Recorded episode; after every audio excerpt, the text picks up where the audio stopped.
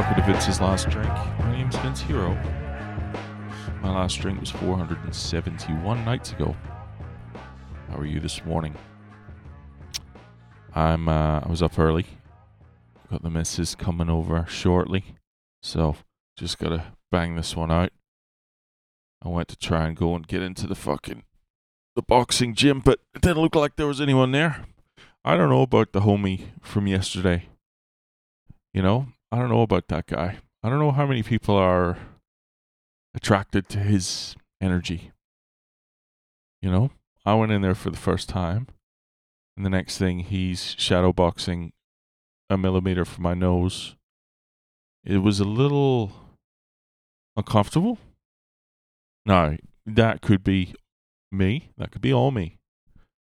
But um I just don't know. There was no fucking cars in the the the, the car park. Didn't look like it was open. Didn't look like much was happening. But I'm not writing him off at all. I uh I'm expecting an email from his missus slash uh, administrative support team, and uh, you know, I will um, I'll proceed. We'll see what happens. I'm not I'm not ruling it out just yet, just because there was no one there the first day when I went except him and even less people there today. We'll see. So, what has the rest of the day got in store for me, you ask? I don't know. I think we're going to go to an art gallery. I think we're going to go to see some Archibald Prize winning art pieces, which is, I mean, that's the sort of thing that, um, that's what sobriety's all about, isn't it? Dread. Dread.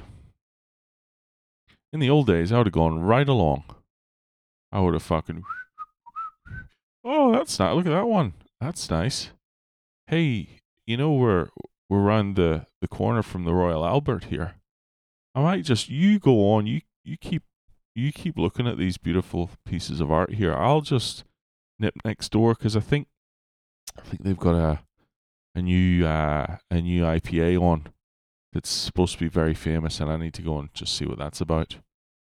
And then the next thing, you know, I'd be tossing the keys across across the room at her, and uh, and I'd be sitting in the passenger seat on the way home, probably with a six pack or something.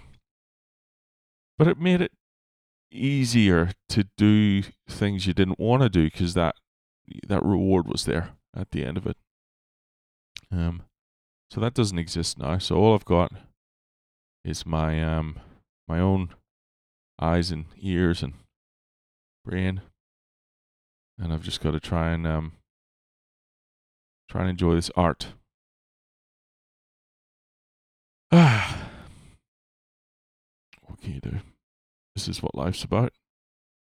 Life is about responsibility. Responsibility equals meaning. Meaning. Right? Doesn't equal happiness. No, it equals meaning.